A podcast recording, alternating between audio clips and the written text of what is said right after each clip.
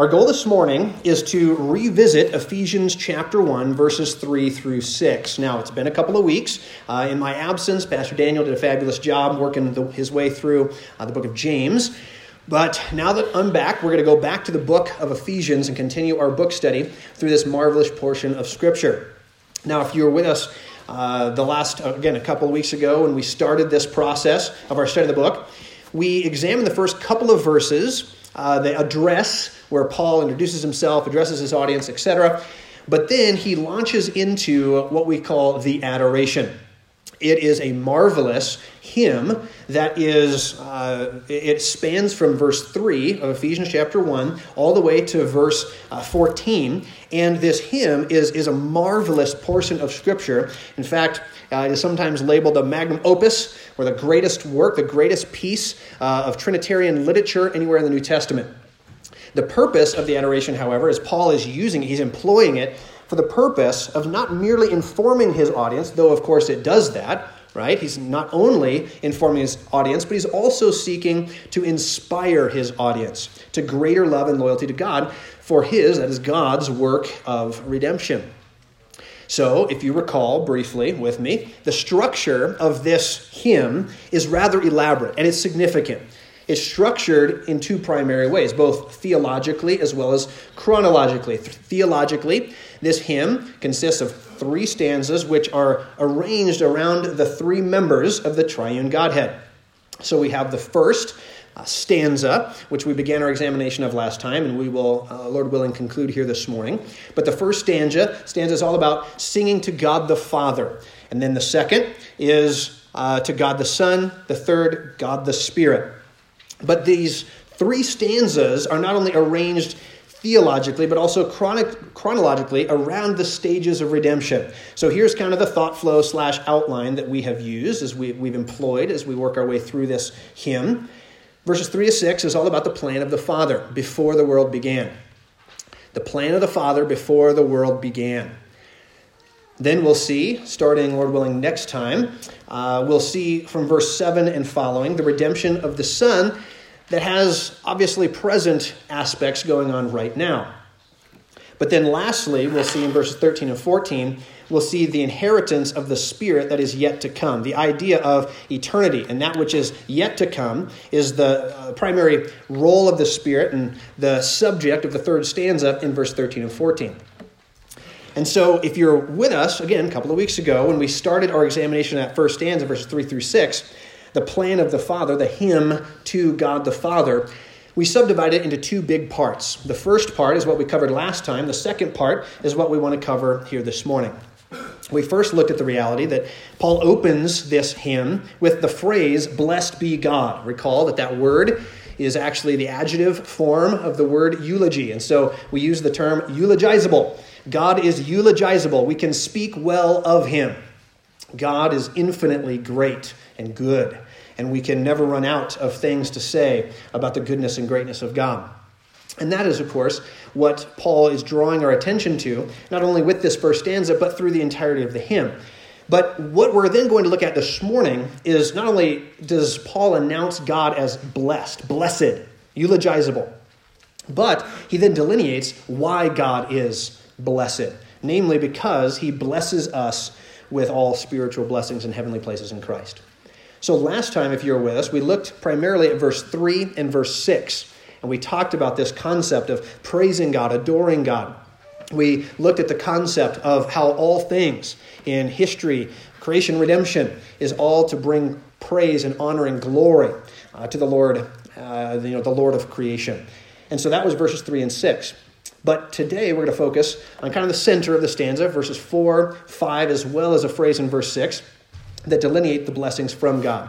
Here are the three blessings from God that Paul highlights in this stanza and that we will uh, elaborate upon in the next few minutes.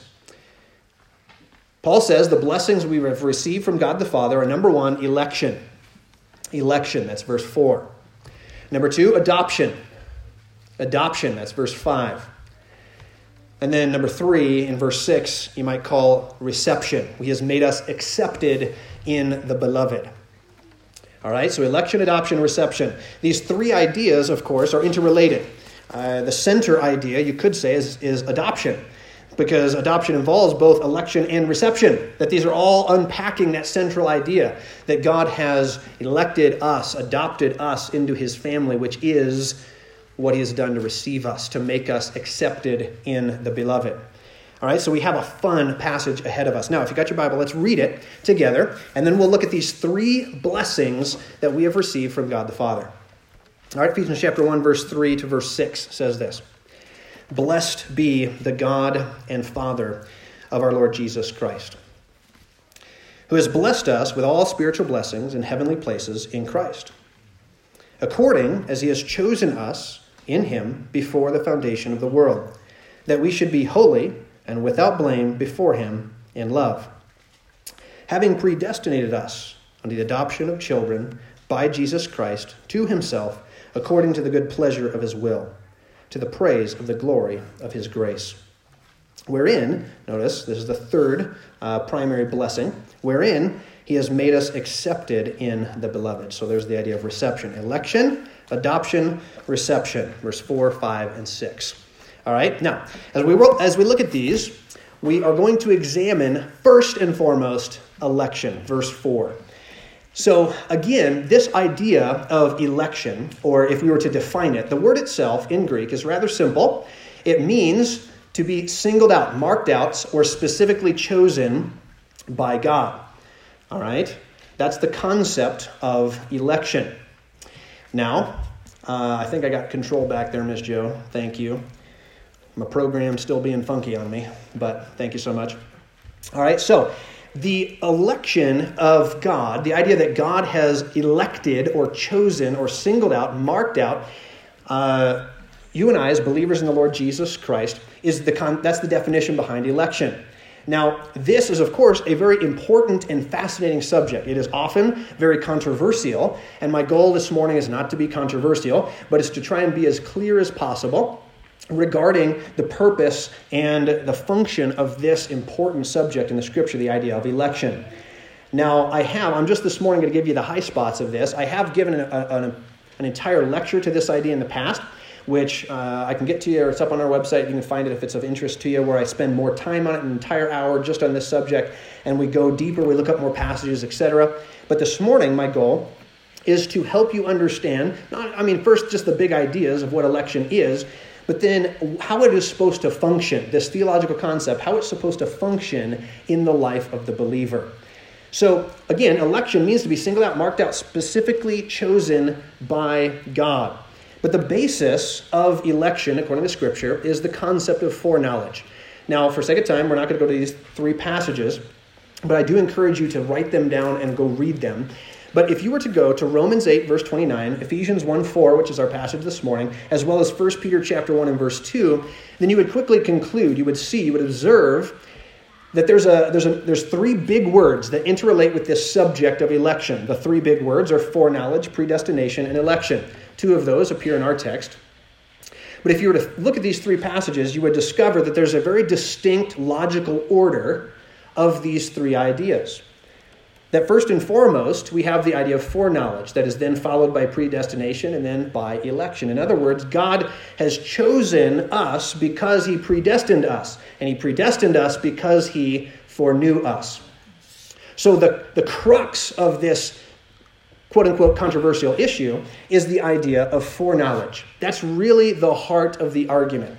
So, let me define that for you just briefly. Foreknowledge, that actual Greek word, appears five times in the New Testament as a verb and two times as a noun.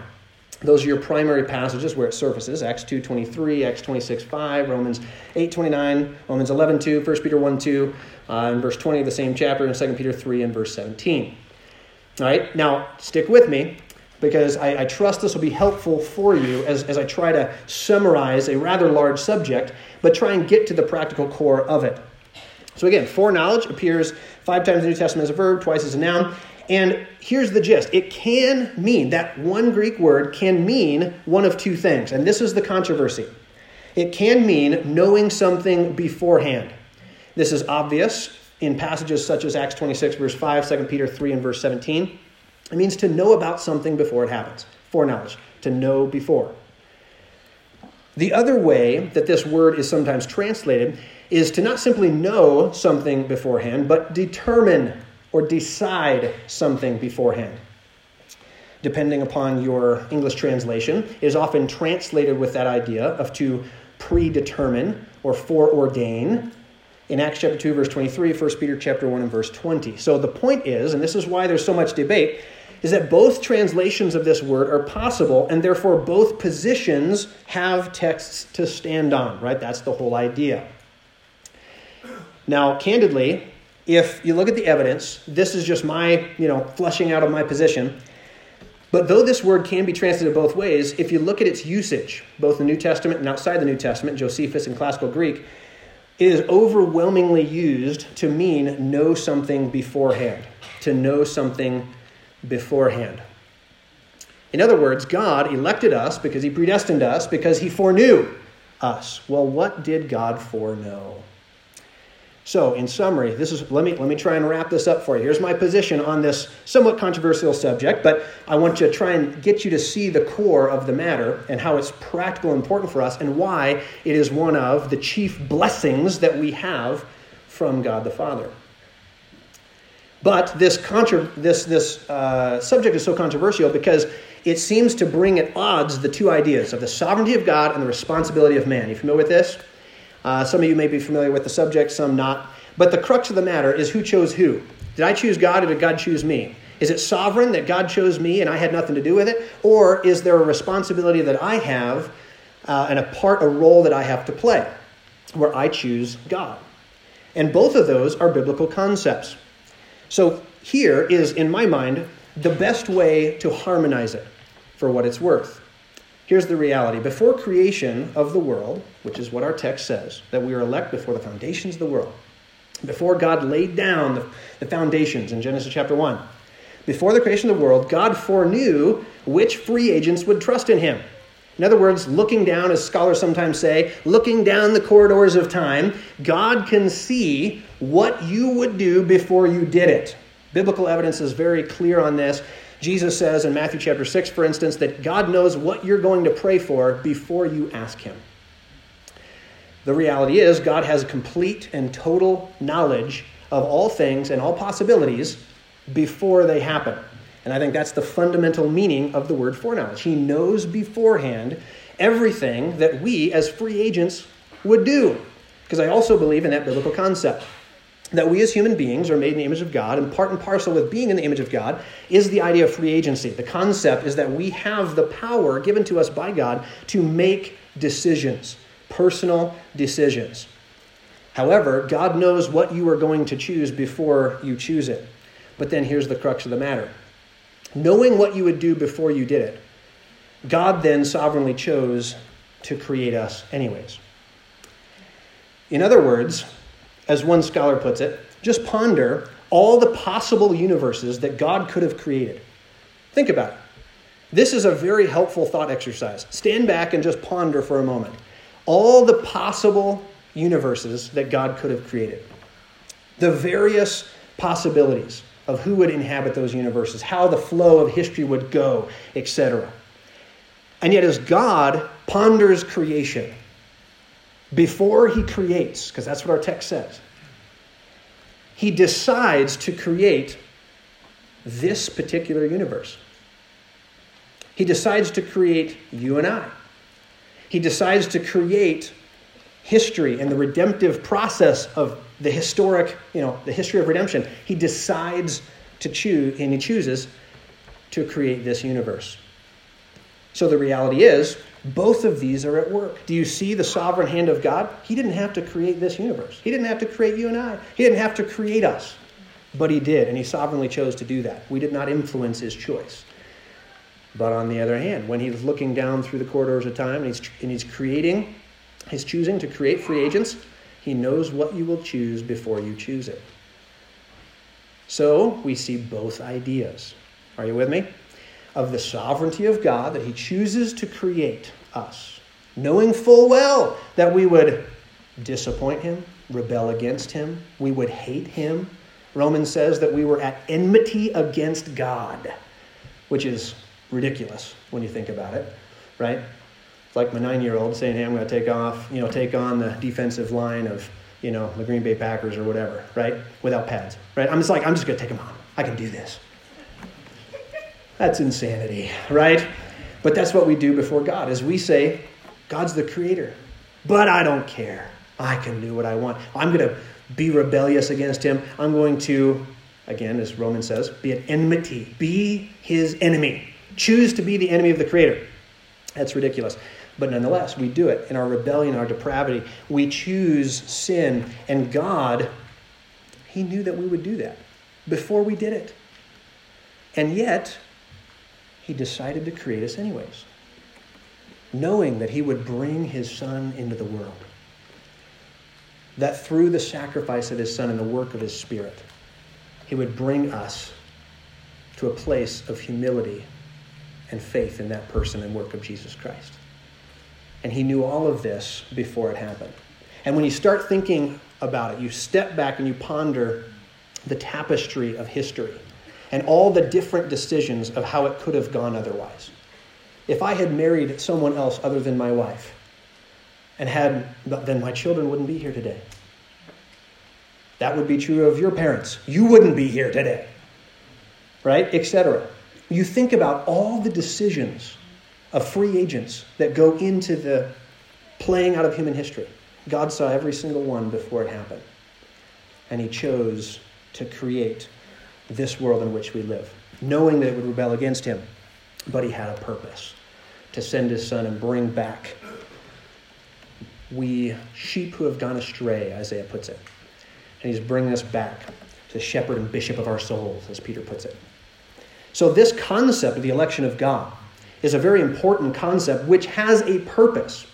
Go back to the text, and it says, according as he has chosen us in him before the foundation of the world, that we should be holy and without blame before him in love. In other words, notice that there is a purpose to God's election. God elected to create this world, knowing that some would reject him and some would accept him. And yet, those whom accept Christ, those whom he decides to create, knowing they will trust in him, this has a purpose behind it. The concept of election can prompt deep thought in many ways, but it is meant to also provide awe, identity, and security in the believer. That we, as believers in Christ, ought look at the concept of election, that God loves me regardless of the fact that He knows every single sin that I did commit, am committing, and will commit. And He loves me anyways. And He chose to send His Son anyways. That concept of God's absolute foreknowledge and yet His love, in spite of knowing all of my weaknesses, is to bring about within me not only awe of the fact that God can know that, that God has complete and total knowledge, but that He chose to love me anyways. And this is what provides for us the basis of our identity and security. We'll come back to these concepts in just a few moments. But notice the goal of what God is doing. At the end of verse 4, it says that He has chose us that we should be holy and without blame before Him in love. In other words, God did not elect us aimlessly. He did not choose to create us aimlessly. Rather, God has a very specific goal in mind. He does not want to leave us in our sinful state, but wants to make us holy and blameless. And these two words are, of course, they're synonyms, but they're, it's referencing the positive and negative aspects of our walk with God. The idea of holy is the positive, that God wants us to be holy, separate, set apart to Him from sin. But then blameless is, of course, the word that means it's the negative aspect of that, that He wants us to be without blame, without spot, as He'll say later in Ephesians chapter 5, to make us without spot or wrinkle before the presence of His glory. Now, that concept is what God wants to do in our life. So, God wants to transform us to be holy which is like Father, like Son. In other words, holiness is a defining characteristic of God. And just like the Father, He wants His children to look like Him, to be holy like Him, to be blameless, to me means again, to be clean without spot or fault. And God wants to take sinful human beings, those free agents who have decided to reject and rebel against God, those who have decided, which is true of all of us, right?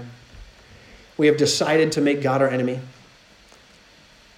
God's desire is to take sinners and transform them to be holy and blameless. But it says to be holy and blameless before Him in love. Now, that particular Greek phrase, before Him, is pretty emphatic. It means before His face, face to face. The idea is that the end goal of God is that we who once were sinners can stand lovingly and openly before the all seeing, all knowing judge of the universe, yet be unashamed. He wants to take us who sin in secret, who sin in open, those of us who go on in our rebellion against Him, who are n- not acceptable in His presence because of our sin, He wants to take these people, transform them through the process of redemption, which is what this hymn is all about. He wants to transform us so that we can stand before Him with total acceptance in love. Meaning, that in love idea is not, it, it, can be taken one of two ways and probably both, because both of these are biblical concepts. But what does it mean to stand before God in love? It means that either we ought to be totally and voluntarily, submi- voluntarily submissive to his will and motivated to do so by love. In other words, I stand before God loving him the way I was designed to love him. Because how, again, how's Romans describe us before salvation? We were at enmity. Enmity is that hatred, that attitude of an enemy before God. He wants to take that and he wants to remove it where I don't have any animosity towards God. I don't have any desire for autonomy from God, but I love him and I stand before him completely loving him, but also the reverse is true. That he chose to save us based upon his love. In other words, it's a restoration, a perfect restoration of the relationship. It's not a one sided love where he loves us but we hate him, or vice versa where we love him, but he rejects us. No, to stand before him in love with holiness and blamelessness is the ideal picture of what God intended at the very beginning in Genesis chapter 1 and 2. That God made us to have fellowship with himself. And God has laid out this perfect plan long before you ever existed, knowing full well what you would do and not do, etc. God lays it out. He creates. He allows history to go on. He, he governs it. He leads it where he wants it to go. And his whole goal is to bring us openly, again, as I said before on the previous side, he wants us to be lovingly and openly before him, where I can stand unashamed before him, holy and blameless. But he's the all seeing, all knowing judge. He knows every single sin you've ever committed, whether it's in deed, in word, or in thought. Right? This is a horrifying thought, but what if you walked around with a TV monitor on your forehead? You ever heard this? And the rest of the world could see what was going through your head? Would you want that to happen? No, that's a horrifying thought, isn't it? That's like a horror idea. No way. Why? Because we know what goes on on the inside. Is that hidden from God? No, He knows. He knows better than you do the motivations of your heart, the motivations of your actions, why you do what you do. Not just what you do, but why do you do it? God knows it all. And yet, He will one day stand us up before His presence, His face, His all seeing eye, His all knowing knowledge of who we are and what we've done. And we will be declared holy and blameless before Him in love. I will love Him, and He will love me perfectly. We will have absolute restoration. So, back to the love idea, both of these ideas are true. And they give us a beautiful picture of a God that is far from being cold or austere, aloof, uncaring, but rather it gives us a picture of one who warmly desires a loving relationship with undeserving sinners. What a God that would choose to create us knowing what we would do in rejecting Him. And He does all of this before the foundations of the world. So, our first blessing, as Paul summarizes it here in verse 4, is that we have been chosen by God. The first blessing is election, that God created us, that He knows what we would do before we did it, but then His intention is to bring us into His presence, where we are holy and without blame before Him in love. Verse 5 having predestinated us unto the adoption of children. Now, the word predestinated just simply means to predetermine your destiny, right? Pretty simple. It's not a complicated word. Predetermined or predestinated is the idea is that He has predetermined your destiny. He has chosen what you would become, holy and blameless, without you know before Him in love, and to be second blessing adopted into His family. Let's consider this second blessing here together for just a few moments. First, election. Second, adoption. Adoption, for those of you who are unaware, the Greek word itself literally means to be placed as sons or son placement. The idea, obviously, familiar with in our culture, we're familiar with this concept, that God has adopted us and made us part of his very own family. That's what adoption means. Relationally, this implies that we are the sons of God himself. We stand in an intimate relationship to the creator of the entire universe, not just any relationship, but a family relationship. We're not just his servants, but he has made us more than that. He has made us his sons. This special relational status is what the, uh, the idea, the concept of adoption is getting at. But not only have we been adopted, and that's so therefore relationally it means we're part of the family, but legally speaking, we're not only standing in familial relationship to the creator and the judge of all things, but we are also the rightful and total heirs to all that he has. Think about that for a second. There's a legal aspect to adoption. There's a relational aspect and a legal aspect. Relationally, I am brought as an, uh, again, the word uh, alien is used in Ephesians chapter 2. We'll get to it. But the idea is you are apart from the, the, the family of God, you are distant from, you are outside of the family of God in our natural sinful state. But God has brought us into this familial relationship. He has given us a place, an environment of warmth and love, relationship of a father who cares.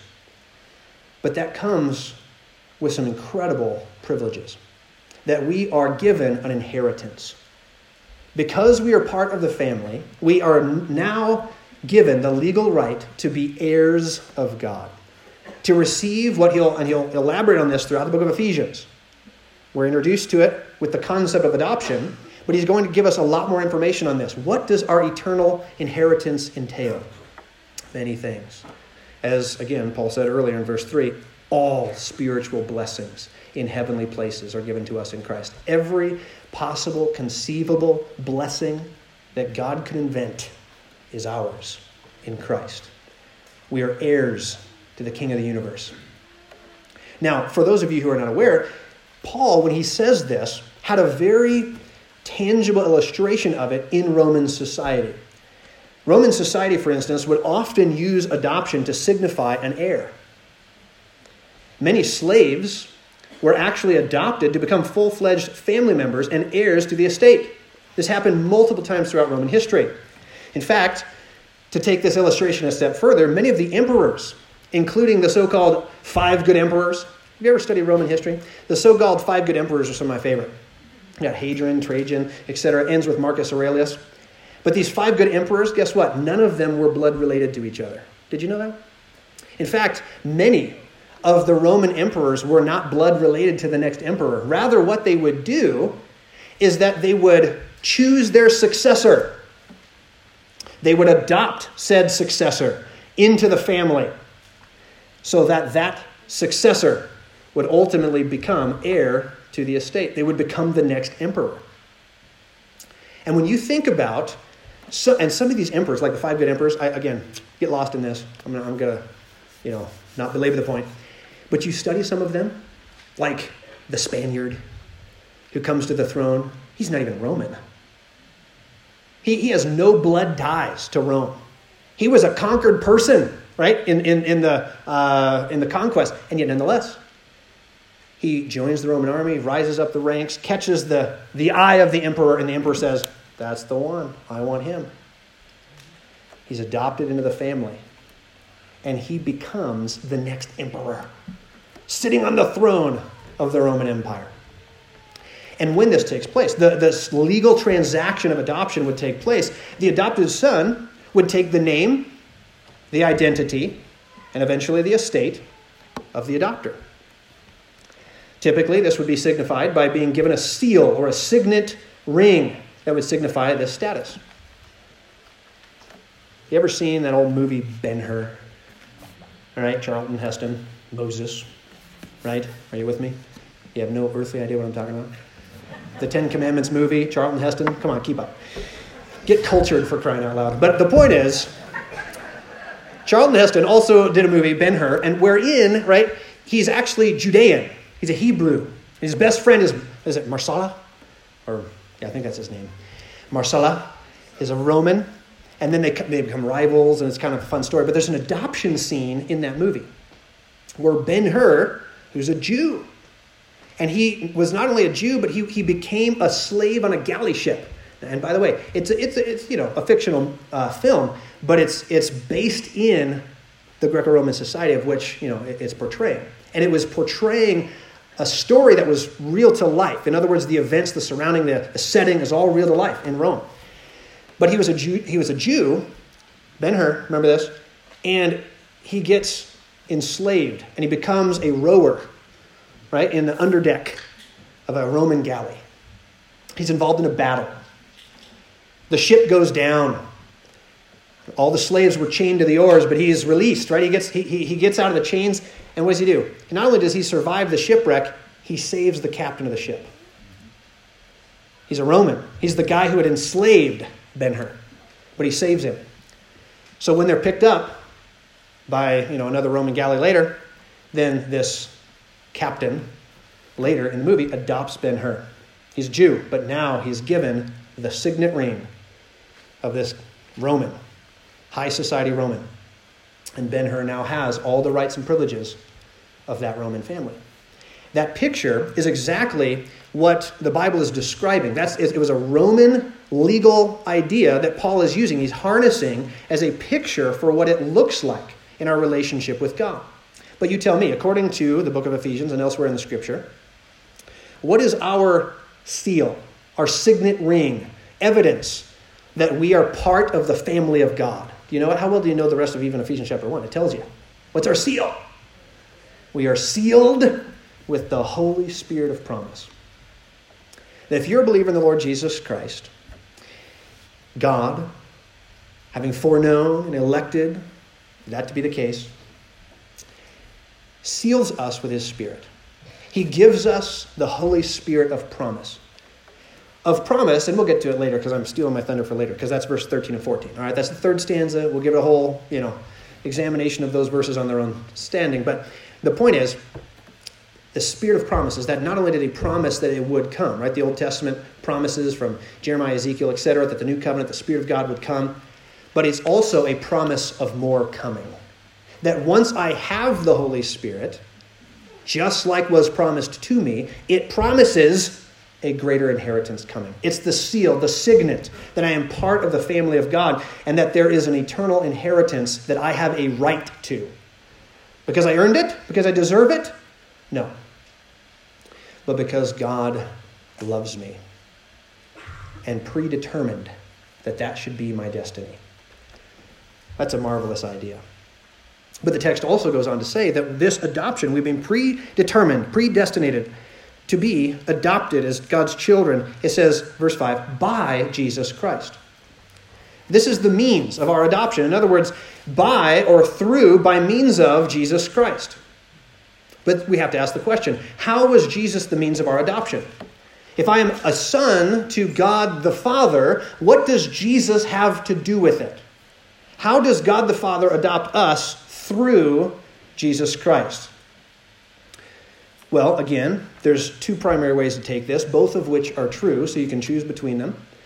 Or both of them, I think, are communicating very important concepts. First, this idea of being adopted by means of Jesus Christ may reference the concept of our union with Christ. This is a really important theological concept. It's the in Christ idea. In Christ, in Christ, in Christ. We're going to unpack this as we work our way through the book of Ephesians. Ephesians has a lot to say about this idea. But if this is referencing our union in Christ, then this is what it means. In other words, Christ is God's Son, and my union with Christ now makes me a son of the Father. I like to say that we ride on his coattails. that when I am united with Christ, the benefits and privileges that Christ has before the Father are now mine. I enjoy the relationship that the Father has with the Son because I am in Christ. So, this might be referencing our union with Christ, that we have been adopted because of our union with Christ, and Christ is God's Son. The second option is that, again, going back to our Roman society adoption illustration that Paul seems to be harnessing here, just like adoption would at times require a price to be paid, then God paid that price. He made us sons through, by means of, what? What was the price that the Father paid for us? It was the sacrifice of his one and only unique Son. Consider the love that that takes.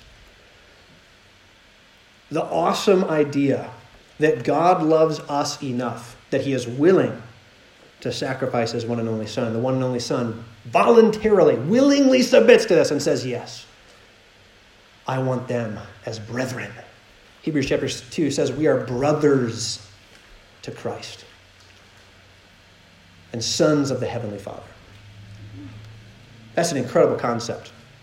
And so, that again is the other way that we could take that phrase, both of these ideas being equally true, but that we have been adopted by means of Jesus Christ. Jesus' payment, the sacrifice of Christ, is the price that it took to bring us into the family of God.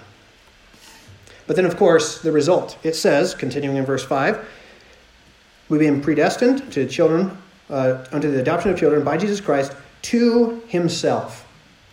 To himself. The result of this adoption is that we are now God's. We stand before the Father of the Son, Jesus Christ, and we can, we can call him our Father as well. Because I'm in Christ, because Christ paid the price, then we now have this new relationship with the Father, that we are been adopted by Jesus Christ unto himself. God the Father brought us to himself. This idea is, is well pictured with that child that runs into the arms of a loving father. The idea is the, the father opening up his cloak, receiving the child, wrapping his arms around the child, receiving him. And that kind of brings us into our next concept. But as J.I. Packer puts it, this idea of adoption is pictured very beautifully, or beautifully pictures for us this idea. Quote, the closeness, affection, and generosity are at the heart of this relationship. To be right with God, the judge, is a great thing. But to be loved and cared for by God the Father is greater. End quote. In other words, our relationship to God. In the New Testament, I, I want to do a chronicle of this sometime, just a, a whole sermon series. I don't know, I'll get to it before I die, hopefully. But all the pictures of the New Testament, the, the, the, the, word pictures that the New Testament uses to describe our relationship with God, you know, to God. We have, you know, uh, many, the servant, master, right? We have lots of different examples, but this one is referencing the family. That God is our Father, not just our judge that has granted us freedom through the cross work of Christ, but He's our Father who has brought us into his very own family and given us right to be heirs of his estate. Which is, again, what brings us to the third and final idea, verse 6. Not only do we have election, verse 4, adoption, verse 5, but we have reception, verse 6.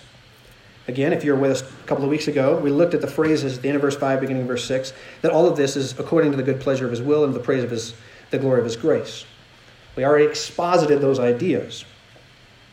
But our third blessing is given at the end of verse 6. It says, Wherein he has made us accepted in the beloved. This idea of acceptance or reception in verse 6 has the idea. It's taking the, the, the, adoption metaphor just to its next logical step, right? It's just an elaboration upon the do- adoption meta- metaphor. Like I said, the adoption metaphor is really the centerpiece of these blessings because it, it, adoption involves election, right? There's a choosing to be brought into the family of God. But then when we're brought into the family of God, that means reception.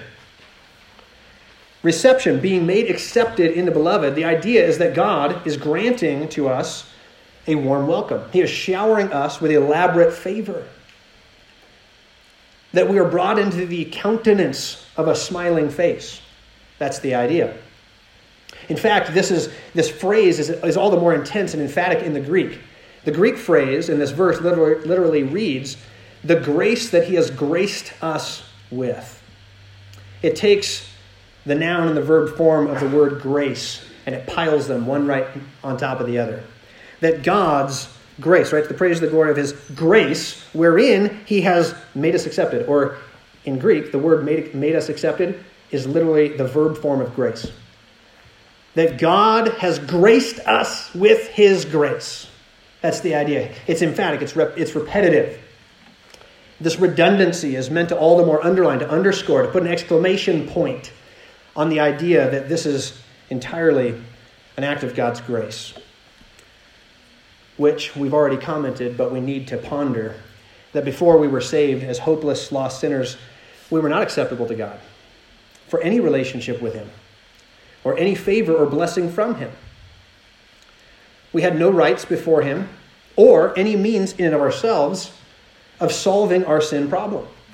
We're entirely alienated from Him, helpless, without God, and without hope in this world, is the way Paul puts it in Ephesians chapter 2. We'll get there. But he paints a portrait, uh, a desperate portrait of, of, of this desperate condition that we are lost and hopeless and alien apart from God in our own sinful state. But, not, and, and even taking a step further, and I already made this point, but not only were we alienated from him, but to the contrary, we were enemies of his. I've quoted that several times, but for those of you who might be wondering, Romans chapter 5, verses 1 to 11 is, is where Paul paints that picture that we are at enmity before him, that we need to be saved from his wrath because we have rebelled against him. We have invited God's righteous anger because of our sinful deeds. But nonetheless, we, subject to his final judgment and condemnation, we who could not approach God outside of Christ are now brought nigh. We are accepted. We are favored before God. Why? It says, because of Christ. Jesus puts it this way in John chapter 14 and verse 6. He says, What? Can you quote it with me? I am the way, the truth, and the life. No man comes to the Father but by me. Right? That's John 14, 6. Peter puts it this way in Acts chapter 4 and verse 12 that there is one name under heaven given among men whereby you must be saved. There's one way to God, one way to be brought into the family of God, one way to be made acceptable before your Creator. And it is not our deeds, it's not our church membership, it's not our, you know, keeping of some sacrament or code of conduct. Rather, the one and only way is through the cross work of Jesus Christ. That will be explicit in the next stanza as he talks about the work of the Son in redemption, that we are saved and forgiven through his blood. There is no other way. But nonetheless, on the basis of the saving work of Christ, we have been brought nigh. We have been uh, accepted in the beloved. Let's talk about that phrase for just a moment. What does it mean to be accepted in the beloved? What does that mean? Well, again, you can take that one of two ways. Either it means among the saints, that we come as a group, that I trust in Christ, I am received before God, and if you if that is true of you as well, then we are the beloved of God and we are accepted among the beloved. In other words, we come as a congregation, if you will. It's not just me, but any. It's not just you, but any who believe in the Lord Jesus Christ can be saved, to be brought into the presence of God, made acceptable before their King and their Creator. Or, perhaps better, is to interpret the term in the beloved or the beloved as a reference to the person of his son, Jesus Christ. It's a reference to Jesus Christ himself. In other words, going back to this idea of our union with Christ. Our union with Christ envelops us with the favor that Christ himself enjoys before God. That I have been made acceptable not because of my own deeds, not because of my church membership, what have you, but I am made acceptable before God because I'm in Christ. and Christ is acceptable before God. In other words, God sees, treats, and blesses us in the same way that he does his dear son. That's the King James translation of Colossians uh, 1 and verse 13. His dear son. Some translations will translate that the son of his love.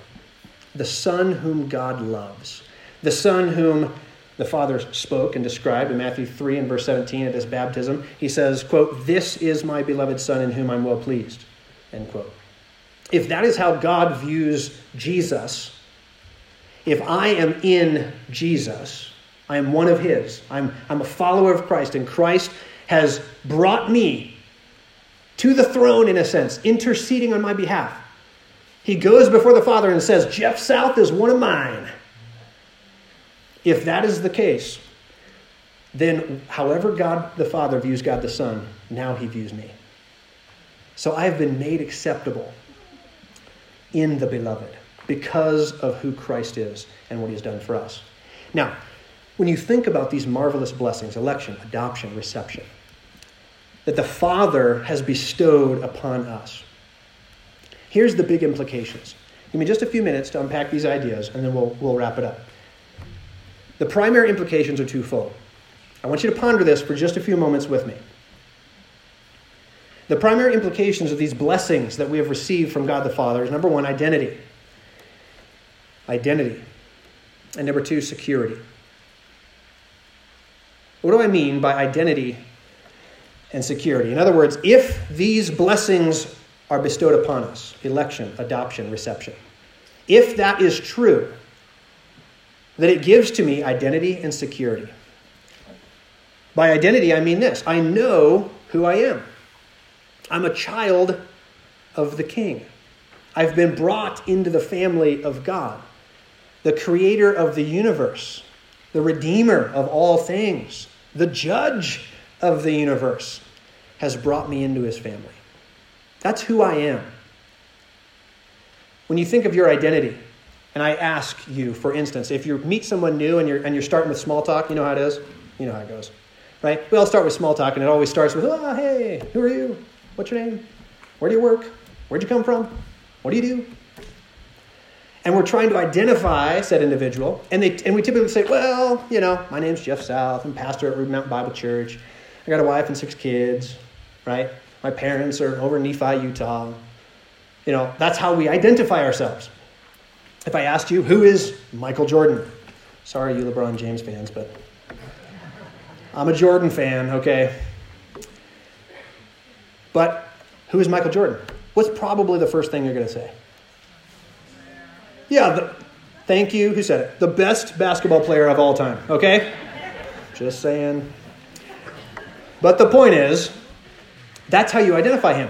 But when we contemplate who we are, according to Paul, our identity is not to be found in where we come from as far as your human family, your geography, your job, your hobbies, your accomplishments, your degrees, your trophies. That is not who you are. It's not who I am. Because all of those things ultimately are going to fade. They're going to go away. They all have an expiration date. But if I realize that my primary identity, as Paul is trying to help us see here, is that I'm a child of the king, that is eternal. It never goes away. That is always true.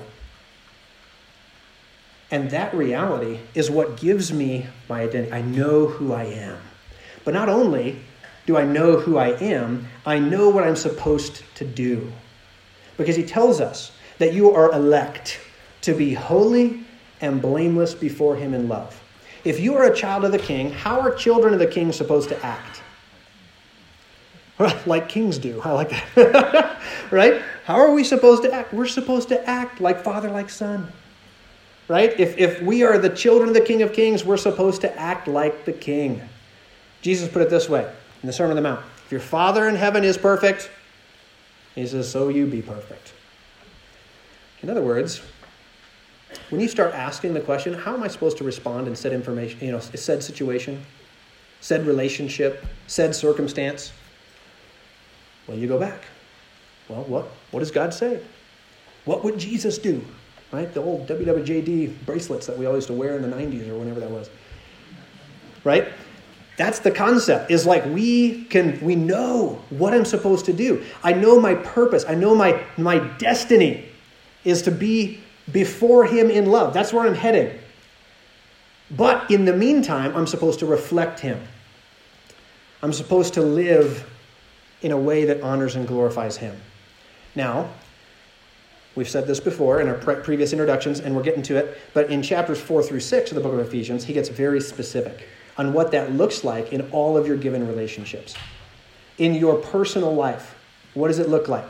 He says you need to live pure, with purity in your personal life. What about in your married life? Romans or uh, Ephesians 5 is going to address that. What about your corporate church life? Don't worry, Ephesians talks about it. What about your in your home as a child or a parent? Don't worry, Ephesians talks about it. How about the workplace? As Mike Place got up here earlier and prayed, Lord, protect us as we go about you know our, our work uh, this next week. We go to the workplace. How are you supposed to operate in the workplace? Ephesians chapter 6, it'll cover it. Right? The whole idea is that I know who I am and what I'm supposed to do. That's the idea of identity. But let's take it a step further. Not only do we have identity, we have security. We have security. You might have experienced this before, maybe with a uh, child or grandchild or a dog. you ever had your dog in trouble, right? Where you yell at the dog? And what happens? They crawl with, like, you know, eyes down. Children do the same thing, by the way. and they come, right? And they won't look you in the face. Why is that? Why is that? Well, because number one, maybe they're ashamed. But number two, they're afraid.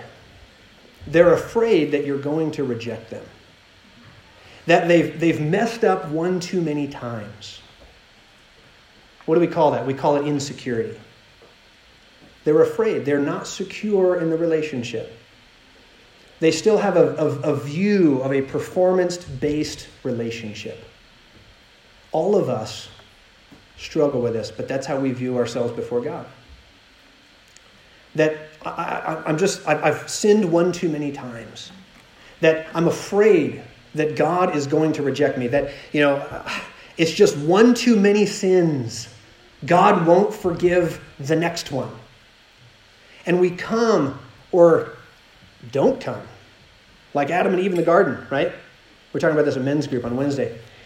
Adam and Eve in the garden, how do they respond after they sin and God shows up? What do they do?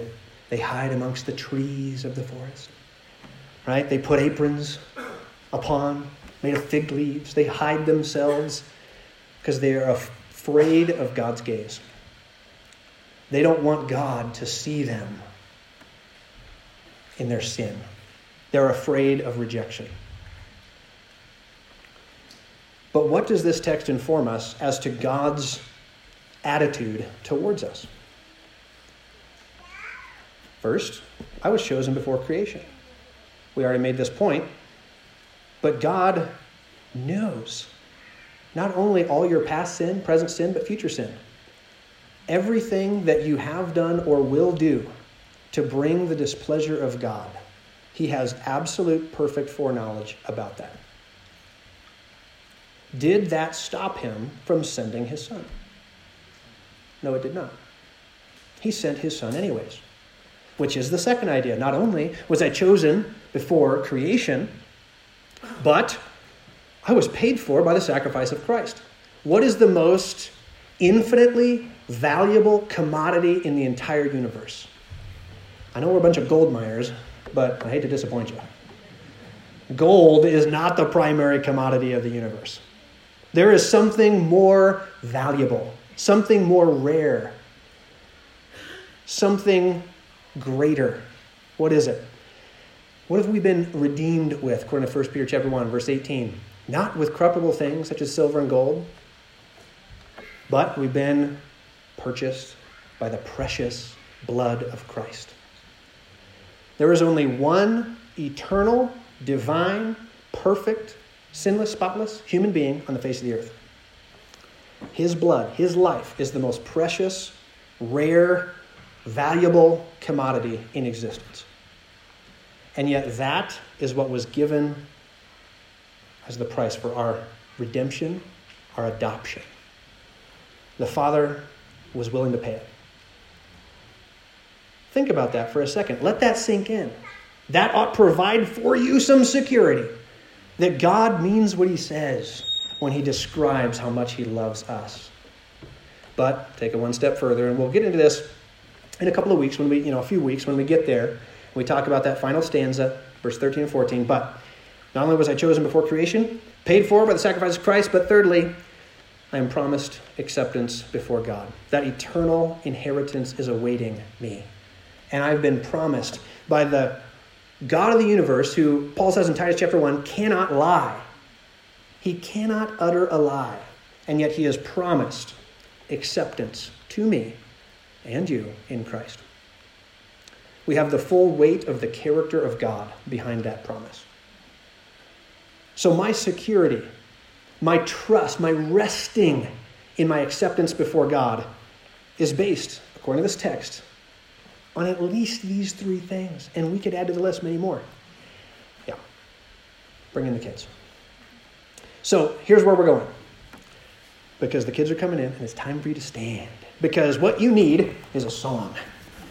All right? We're a bunch of sinners and we need to sing. Okay? Now, I couldn't think of a better song, uh, and, and I racked Daniel's brain as well, and the best song we could come up with that so beautifully describes what it is that we're here to, uh, trying to understand here this morning from Ephesians chapter 1 is how deep the Father's love for us. Let me read the lyrics for just a moment, and I'll turn it over to Pastor Daniel. He'll lead us in song, and then we'll be dismissed.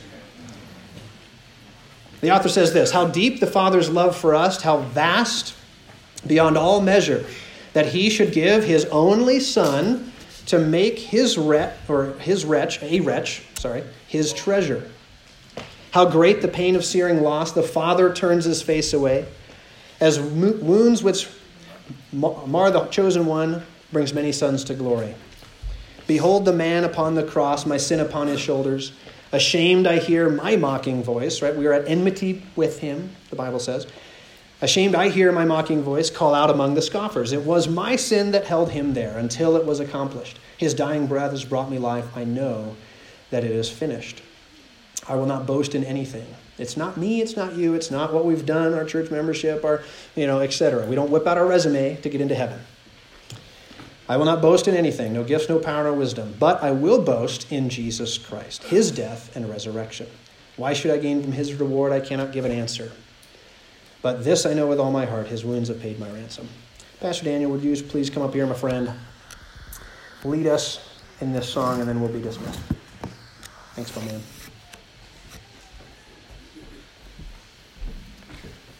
Let's sing.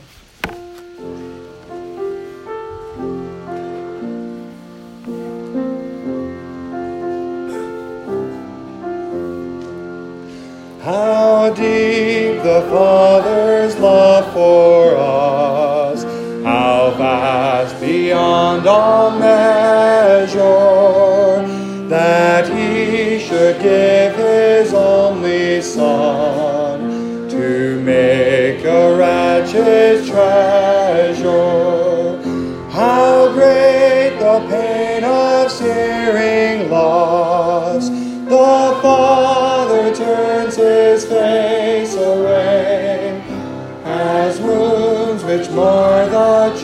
chosen one bring many sons to glory.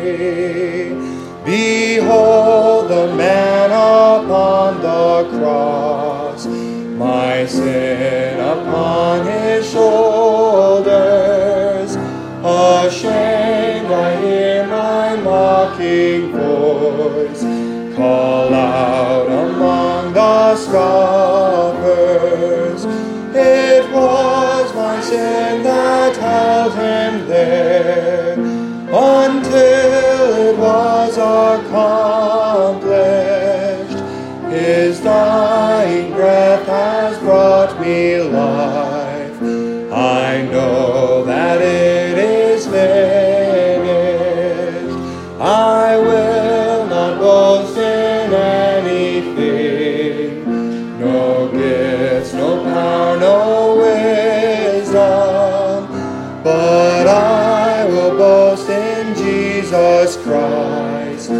his death and resurrection. Why should I gain from his reward? I cannot give an answer, but this I know with all my heart. His wounds have paid my ransom.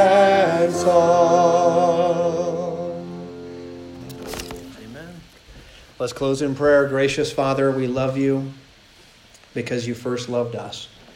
We are overwhelmed at the reality that you have blessed us with all spiritual blessings and heavenly places in Christ. That you have bestowed upon us graciously your election, adoption, and reception. That, Lord, we've been brought into your family through the cross work of Christ.